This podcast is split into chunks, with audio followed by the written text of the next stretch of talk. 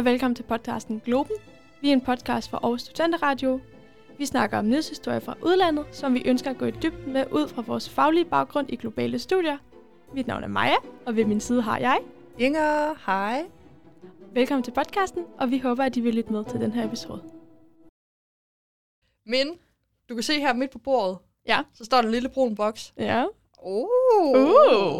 Og den er fra Coop. Lækkert. Vil du prøve at gætte, hvad det er? Jordbærtærte. Det er jo min favoritkage. Jeg tænker også, det er sådan lidt sommerspise. Skal vi se. Ej, det ser lækkert ud. Kan man overhovedet? Ej. Dejligt. Og jamen, jeg har jo kage med i dag. Ja. Det er jo lidt, det er jo lidt en fødselsdagskage, men det er lidt en gravøl. Det er lidt gravøl, ja. Og det er fordi Maja, hun forlader os snart. Forlader os, ja. Maja skal snart dø. Maja, hun flytter til det store udland, også kendt som København. Ja, jeg er nemlig kommet ind på Københavns Universitet. Ja. Og så flytter jeg jo til september. Mm. Og det betyder altså også, at Globen får lidt en makeover, hvor podcasten kommer til at fortsætte, men bare kun med Inger. Jeg bliver alenemor. Du bliver alenemor. Jeg er far, og jeg kommer til jul og nytår, og ellers så ser I mig ikke. Nej, det er faktisk helt rigtigt. Så derfor skal vi skal lige spise noget ravøl her. Ja, eller, spise noget ravøl. Ja, og så vender vi lige tilbage til jer, efter vi har spist.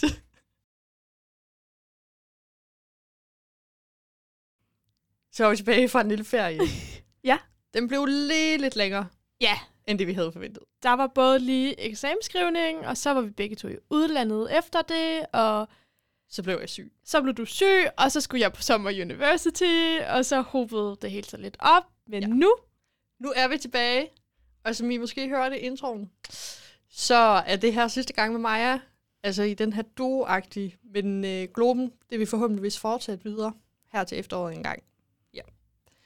Men jeg synes også faktisk, det er lidt passende, at det her er vores sidste gang sammen, fordi at vi startede vores allerførste episode, startede jo ud med oprør i Frankrig og oprør i Israel. Yep. Og nu sidder vi her igen, og det var sidste episode, i Israel. Og det har kommet nye oprør. Ja. Ja. Så det var meget full circle, vil jeg lige sige, at vi vender tilbage til det, vi ikke engang kom fra. For dagens episode kommer nemlig til at koncentrere sig om Checkpoint 300, som er et checkpoint, der ligger mellem Bethlehem på Vestbredden og Jerusalem.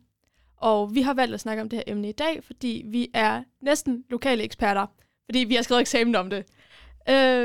Så den her opgave kommer til at tage udgangspunkt i den forskning, vi har fundet frem til i vores eksamens research. Og så vil vi til sidst også få det til, at vi vil perspektivere det til det, som sker i Israel og Palæstina lige nu, og det, som er sket i løbet af ugen. Men mere om det senere. For her til at starte med, så vil vi gerne lige forklare, hvad er Checkpoint 300, hvad er historien bag det, så at vi lige er sikre på, at alle er med i de begreber, som vi har tænkt os at bruge i løbet af episoden.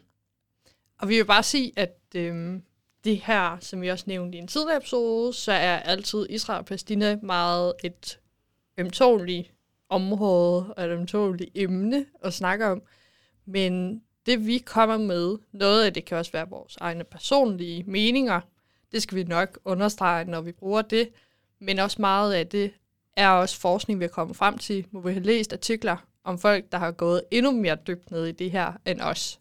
Så vi vil så meget som muligt holde det her neutralt, så langt som vi kan. Men det er ikke til at komme væk fra, at det er en okkupation, og det er en varm konflikt, der foregår dernede lige nu. Det kan man ikke komme væk fra. Så vil vi gerne starte med at snakke om de to ting, man måske kender til fra konflikten i Mellemøsten. Og det er muren. Den kender nok alle sammen. Man har måske set nogle billeder i nyhederne. Man har i hvert fald hørt om, det er en mur, der deler Israel fra Vestbredden. Og så i hvert fald alle dem fra Norge, men jeg tror også mange andre har også hørt om Oslo-aftalen. Og det er også sjovt, fordi da vi skrev den her opgave, selvom jeg føler, at jeg er lidt mini-ekspert på det her område, så kendte jeg faktisk ikke til, at der fandtes 2 Oslo-aftaler. Jeg troede kun, det var The One and Only fra 93, men det viser sig, at det findes 2. En anden, der kommer fra 95 også. Og det, der er med de her to Oslo-aftaler, det giver os noget, der hedder ABC-områderne. Og det var det største, der på en måde kom ud af de her aftaler, var, at man fik en fordeling af landområderne på Vestbredden. De her ABC-områder, de går ud på, at det område, der er markeret med A, det tilhører palæstinenserne. B-områder, det er noget, man kalder for fællesområder. Tit er det her sådan lidt naturværnede områder, der skal tilhøre begge parter. Og så har man områder, der er markeret med C, og det tilhører så Israel. Og det, der var hele pointen med det her, var, at man skulle kortlægge, hvor er de her områder, hvor holder de her forskellige grupper til hen, og så skulle man efterhånden gøre sådan, at C-områderne, altså det, der tilhører Israel, det skulle mindske, og så skulle palæstinenserne, deres område, det skulle blive større, altså A-områderne. Men man har set, når man kigger på kort, der er historiske kort over det her, så kan man faktisk se, at A-områderne, de bliver bare mindre og mindre og mindre. Og problemet også med det her kort, er ikke, at man har fået sådan, at når man op i nord af Vestbredden, så er det Israel, der bestemmer, og i syd, så er det palæstinenserne. Man har fået det til at blive sådan nogle små øge midt i et kæmpestort landområde, og det er tit, at der er de palæstinensiske områder, der ligger ligesom sådan små øge sådan fra hinanden inden for et større israelsk område. Og det har så gjort, at man har fået noget, man kalder checkpoints, fordi at man gerne vil begrænse, hvordan man forflytter sig mellem de her områder, fordi man har forskellige status som palæstinenser og som israeler, og derfor så har man også forskellige rettigheder til at bevæge sig rundt. Så en af de største checkpoints, som vi også kommer til at snakke meget om i dag, er checkpoint 300. Men foruden den her checkpoint, er der faktisk omkring 540 checkpoints i Vestbredden. Og det kan være forskellige former for checkpoints. Der er også forskellige størrelser på dem. Så vi ser de her store checkpoints, som fungerer lidt som sådan lufthavnsindgangen på en måde. Men så ser man også bare mindre vejblokeringer, og man ser hegne, som man skal krydse, og man ser andre kontrolzoner, som hvis man kører i bil, så er der områder, hvor man bliver nødt til at stige ud af bilen og vise ID. Så der findes mange forskellige former for checkpoints, og det understreger virkelig også, at det er virkelig en del af deres hverdag, og det er ikke noget, man kan komme udenom, hvis man rejser rundt i landet. En del af den forskning, vi har læst for at kunne skrive vores eksamen, den peger hen imod, at checkpointsene de er ikke kun lavet for at israelerne kan kontrollere palæstinensernes daglige gang og deres mobilitet, men det er også for at gøre deres mobilitet kronisk usikker, og de aldrig ved, hvad det er, de kan komme til at forvente, når de forlader deres hjem hver dag. Og derfor kan israelerne kontrollere palæstinensernes dagligdag på sådan en meget farlig måde, hvor de også kan gøre, at de måske ikke kan komme på arbejde den dag, eller på hospitalet, eller på universitetet, eller ja, bare altså forringe deres dagligdagskvalitet ved at umuliggøre deres gøremål. Ja, og hvis man har været i Berlin, som mange jo gør i løbet af gym, for eksempel rejser på rejse til Berlin for at se, hvordan det var under den kolde krig, så minder meget af, hvordan de her checkpoints, det foregår. Det minder meget om, hvis man havde været for eksempel på Checkpoint Charlie midt i Berlin, og man ser den her lille grå boks, og der står nogle soldater udenfor. Det kan være nogle af de her lidt mindre checkpoints, som Maja snakker om, der står ved nogle veje, og som at man pludselig bare kan lukke nogle af de store veje ned. Det minder det meget om. Så har man været i Berlin og set, hvordan det var under den kolde krig med øst og vest, så har man et godt billede på, hvordan det ligner dernede lige nu. Og det med, at de også har haft den her mur, som man jo også har i Israel og Palæstina lige nu. Det ligner rigtig meget på hinanden. Og det har også den sammenligning, at man kan ikke bare altså, krydse det på samme måde, så man ikke bare lige kunne krydse Berlinmuren, så kan man heller ikke bare lige krydse muren mellem Israel og Palæstina.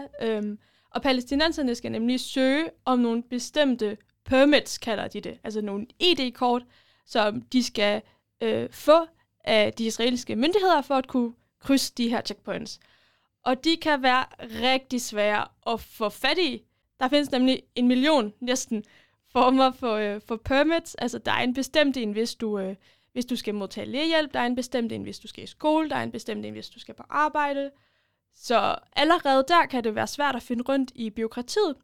Og så er der desuden også det problem, at de israelske myndigheder kan vælge at ikke udstede de her ID-kort til nogle palæstinenser, som plejer ikke at have problemer med at modtage dem. Altså, hvis man nu er palæstinenser, man søger om et ID-kort til at kunne komme på arbejde, og man opfylder alle kravene, man bliver ikke set som en sikkerhedstrussel, man ligesom er clearet på alle måder, og man plejer at kunne få kortet, så kan de en dag vælge at sige, du må ikke få det fra nu af, uden at kunne redegøre hvorfor, og derfor er det også en måde, at de kan være med til at kontrollere deres daglige mobilitet, og give den her frygt for, at myndighederne på alle tidspunkter af døgnet bare kan vælge at sige, det liv, som du lever lige nu, det må du ikke fra i morgen af.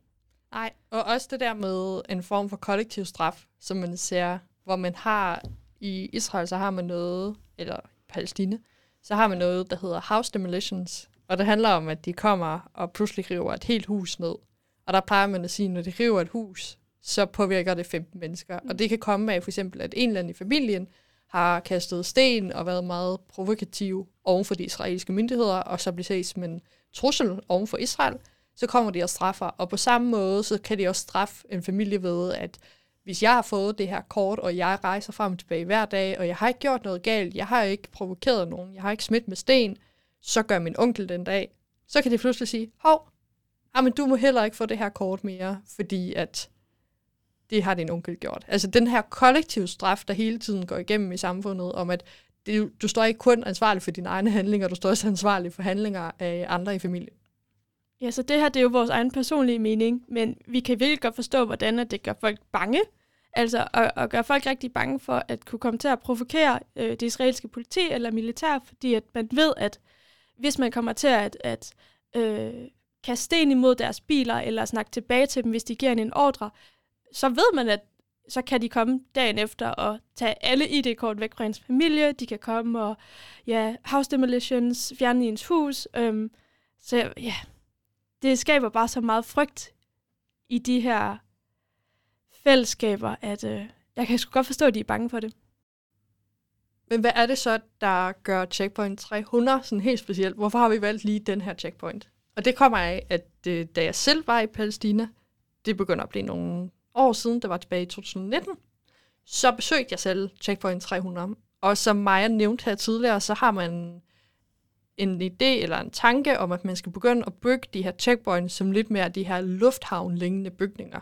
Og de skal så fremstå som mere internationale grænseposte, og de skal også ligne mere sådan, de skal være mere behagelige at gå igennem. Det skal ikke være så truende, man har ikke det samme type sådan nettinghegn om alle de her ting, men at det skal ligne mere sådan, nå, jeg er på vej igennem en lys, flot bygning til mit fly. Lidt et sikkerhedskontrol i en lufthavn. Ja, yes. Lige præcis.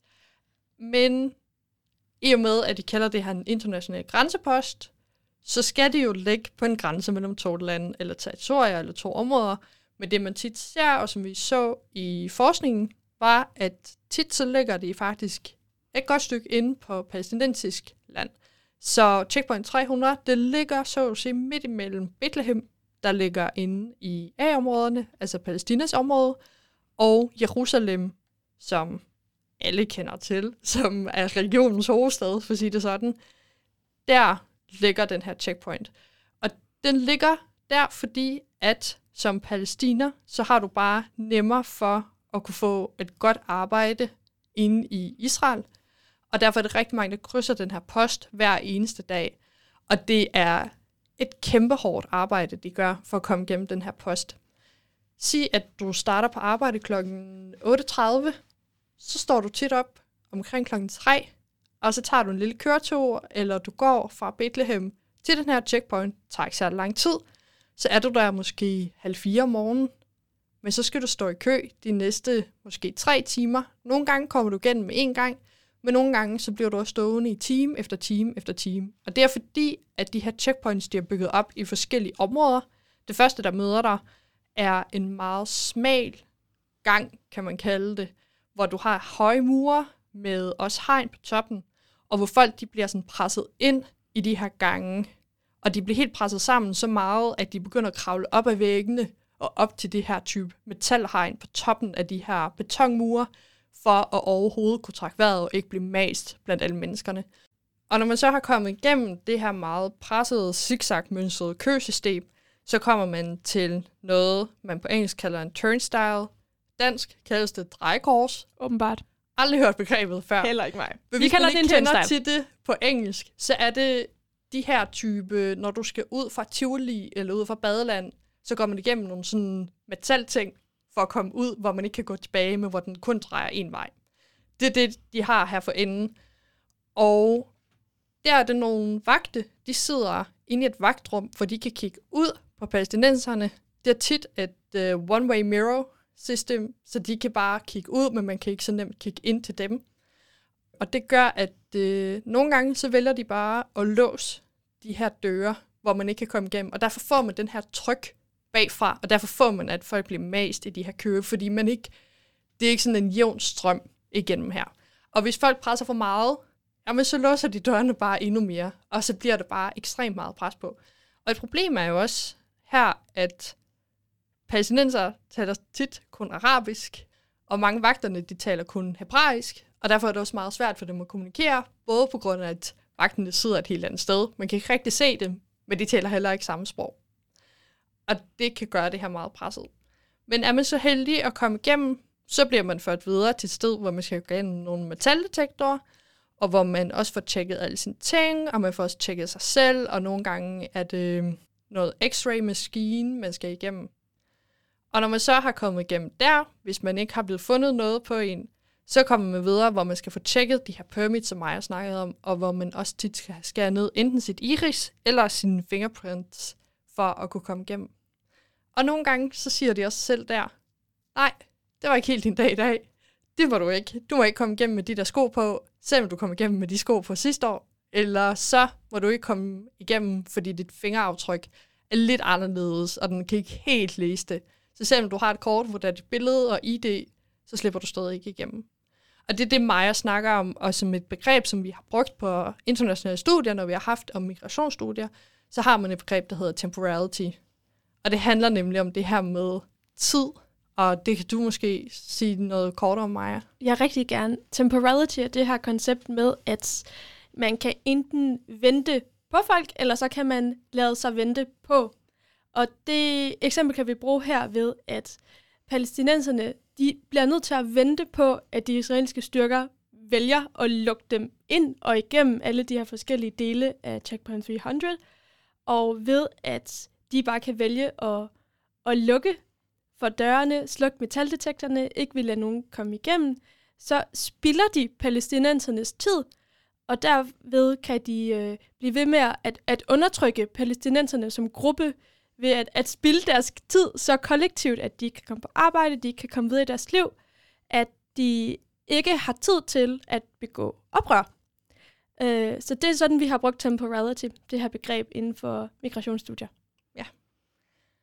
Og nu bliver det meget sådan inden for vores fag, men det er også det, vores podcast går ud på, er at bruge vores baggrund ind og analysere og bruge det i de her politiske, aktuelle ting, der sker i verden.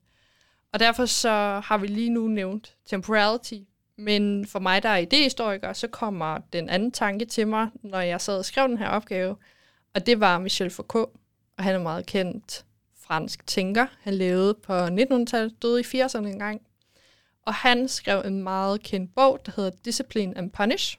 Meget spændende, anbefales. Den kan nok være lidt hård nogle gange, men jeg kan godt lide måden, han skriver på i hvert fald. Og den her bog, den er meget kendt, fordi at det, han undersøger allermest, er det franske straffesystem og overvågningssystem, og hvordan man bruger overvågning helt aktivt ind i at få folk til at blive kontrolleret, specielt så i straffesystemet, det han trækker mest på, fængselssystemet. Og det er en bog, der peger på, hvordan man før i tiden har straffet det fysiske legeme. Altså han fortæller nogle helt grusomme fortællinger om, hvordan folk bliver henrettet i 1600-tallet på de mest bestialske måder. Men så viser han, hvordan ligesom, systemet udvikler sig til, at først så har man ikke, så fjerner man torturen, og så fjerner man offentlige dødsdomme og trækker det inden for fængselsmurene, så man kun bliver hængt derindenfor. Og så efterhånden så bliver det mere, at i stedet for at straffe folk med at piske dem, eller sådan gå fysisk til angreb på dem, så begynder man at kontrollere deres psyke i stedet for. I sin bog, Discipline and Punish, så skriver Foucault om Jeremy Bentham, og han var en filosof, der levede en gang på 1700- og 1800-tallet, og han lavede en idé om et fængsel, som skulle have et panoptikon. Og hvis man ikke ved, hvad et panoptikon er, så kan jeg lige hurtigt forklare, hvad det er. Et panoptikon, det er tanken om, at man skal have et fængsel, hvor det er et kæmpe rum, der er rundt, og så i det her rum, så har man mange etager, og så huler man ud i midten, så man kan stå på en etage eller en platting og kigge op mod de andre etager. Og midt i det her hulerum, så har man en høj bygning, cylinderagtig bygning, kald det gerne lignende et fyrtårn. Og i det her fyrtårn, så sidder vagterne, og vagterne her kan ikke blive set af dem, der sidder inde i cellerne rundt omkring, fordi at de har vinduer, hvor man kun kan se én vej. Og det minder meget om, hvordan det er her i Checkpoint 300. Det der med, at du står presset i de her gange, og du ved, at du bliver kigget på, men du kan ikke se dem, der kigger på dig. Og det er hele pointen med det panoptikon. Fordi i et fængsel, så kan man jo ikke, man kan ikke én vagt til hver fange. Altså det vil være utrolig uøkonomisk. Så derfor så laver man det her panoptikon, hvor folk de sidder på hver etage i hver sin celle og kan kigge på det her vagtårn, men de ved aldrig, om det er lige dem, der bliver kigget på, af dem, der står inde i det her vagtårn. Og det betyder, at vagterne de kan godt sidde 3 derinde og overvåge 250 fange, fordi at fangene ikke ved, hvornår det er lige dem, der bliver kigget på. Og derfor begynder man også efterhånden at disciplinere sig selv. Uden at man rigtig tænker over det, så begynder man at tænke sådan, nå, ej, jeg skal ikke rømme nu, eller jeg skal lige opføre mig, eller jeg skal ikke gøre det her, fordi jeg aldrig ved, hvornår det er mig, der kan blive udsat for noget, fordi jeg ikke ved, hvornår jeg bliver kigget på. Og det er lidt sådan, det her med de her checkpoints er, og hvordan man ikke ved, om kigger det lige på dig nu? Er det nogle vagter inde lige nu? Og det er, som Maja siger, det her hele tiden pres ned, ikke kunne give mulighed for oprør.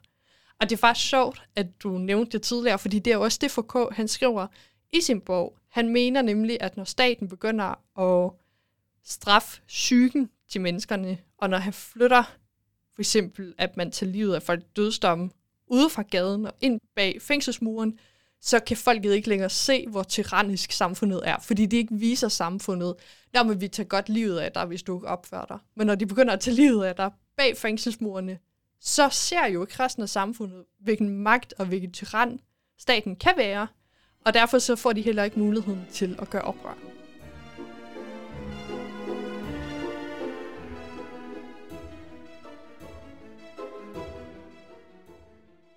Så det, vi har hørt i den her episode, det er, hvordan Israel bruger frygt og magt til at kollektivt undertrykke palæstinenser og begrænse deres mobilitet og give dem en frygt i livet ved, at de aldrig ved, om de bliver straffet den dag, eller om livet fortsætter, som det plejer. Og derfor kan det også være rigtig svært at finde ud af, hvordan fremtiden bliver. Og som vi snakkede om i starten, så er det jo lige nu foregår det jo en ret varm konflikt på Vestbredden, og det er jo, at Israel de har rykket ind i en flygtningelejr, der hedder Jenin, med baggrund i, at de mener, at det har været et tilholdssted for dem, der har bedrevet terrorisme mod Israel og den israelske stat, og at de har haft noget, de kalder for safe houses, altså der, de vender tilbage, og også der, hvor de planlægger de her angreb. Og derfor har de så gået ind i den her flygtningelejr for at ødelægge de her områder, som de så vil kalde. Altså en grund til, at de gør det, er, fordi de så mener, at det er militært, det de gør. At de prøver at udslette en anden militærgruppe, der vil udsætte dem for noget. Så derfor er de ikke civile, derfor må de godt gøre det. Ja, de har beskrevet sådan en anti-terror-aktion. Ja, men når man ser klip i nyhederne, så kan man godt se, at hvorfor har de så skudt i stykker hjemmet til en mor med 5 børn? Alle hendes ting er ødelagt. De skyder sig igennem alle bygningerne.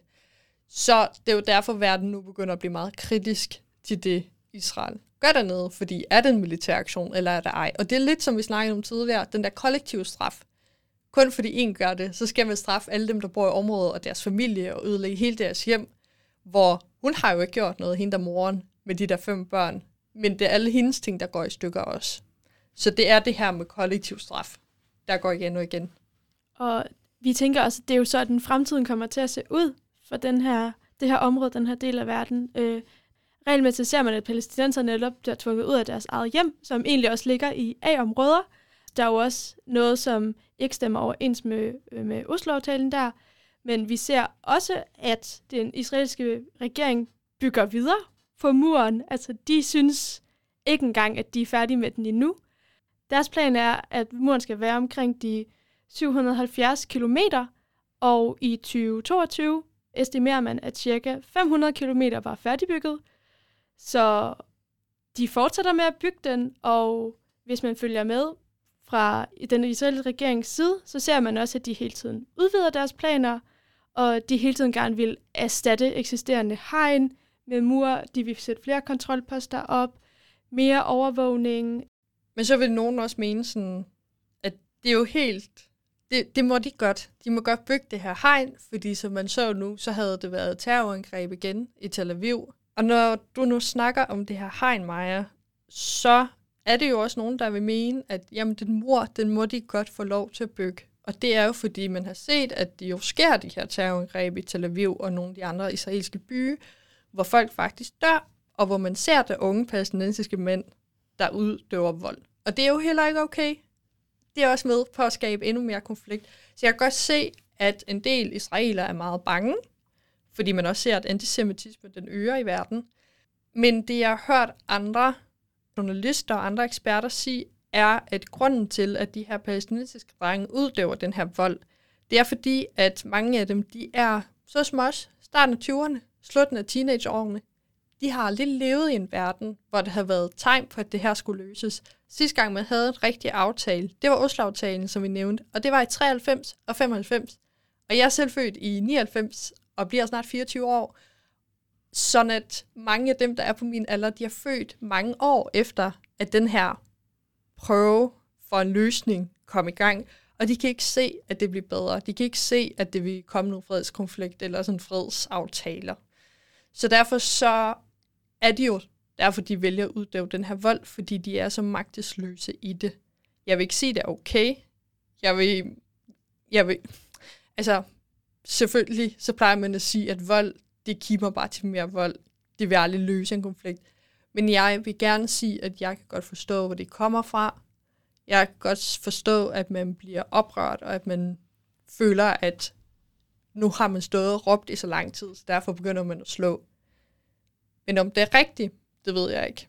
Men jeg synes, man måske skal prøve at forstå, hvor det er, de kommer fra.